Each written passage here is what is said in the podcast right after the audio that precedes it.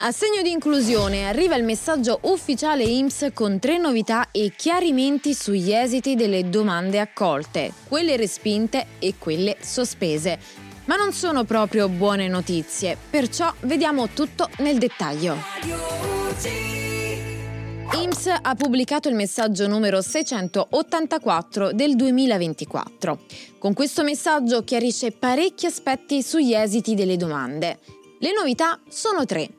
La prima è che IMSS conferma in maniera ufficiale che il ritiro della card può avvenire anche senza l'SMS. Quindi al contrario di ciò che era stato annunciato inizialmente sia da Poste che da IMSS stessa, sarà possibile ritirare la carta anche senza aver ricevuto il celebre messaggio di conferma. Chiaramente la carta si può ritirare solo se la domanda ha esito positivo e dopo la prima novità che riguarda le domande accolte passiamo alla novità numero 2, motivazioni delle domande respinte. Sempre nel messaggio numero 684 IMSS fa sapere che dal prossimo 27 febbraio sarà possibile capire il motivo esatto del perché le domande sono state respinte.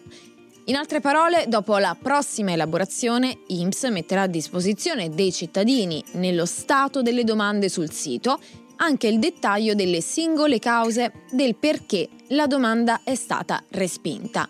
E questo è particolarmente utile perché ci darà la possibilità di fare domanda di riesame se pensiamo che l'esito di IMSS non sia corretto. E questo entro 30 giorni o in alternativa si può fare un ricorso giudiziario. Anche qui bisognerà valutare sempre la situazione con attenzione, magari con l'aiuto di un esperto, anche perché la differenza tra un ricorso e una nuova domanda sta nella decorrenza dei pagamenti. E passiamo così alla novità numero 3, le domande in evidenza o sospese. Si tratta in pratica di quelle domande che sono sottoposte a controlli approfonditi. Le diciture che usciranno fuori dal sito IMSS in questo caso sono due, in evidenza alla sede e sospesa per accertamenti. Se viene fuori la dicitura in evidenza, allora vuol dire che richiedono l'intervento dei cittadini.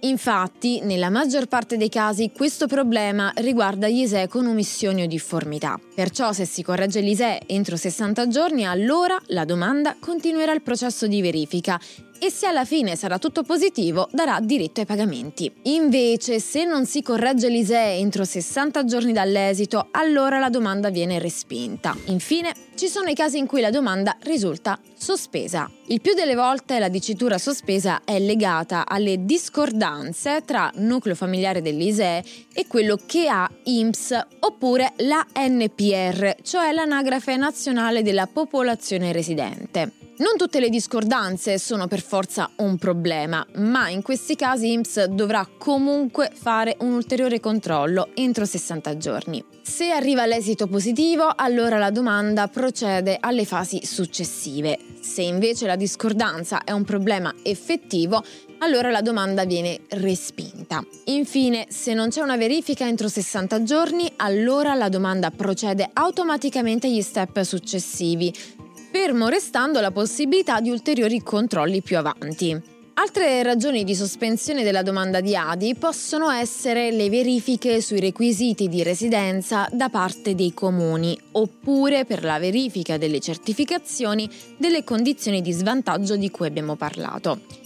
Ovviamente possono esserci anche altre cause di sospensione in corso di fruizione che si determinano, ad esempio, quando si deve presentare il modello ADICOM per le attività lavorative o per i mancati appuntamenti presso i servizi sociali oppure centri per l'impiego in base ai casi. Comunque sia, in un prossimo approfondimento ci occuperemo di tutti questi esiti uno a uno nel dettaglio, ma nel frattempo io ti ringrazio per aver guardato fin qui, sono Giulia di Radio UCI e al prossimo aggiornamento. Ciao!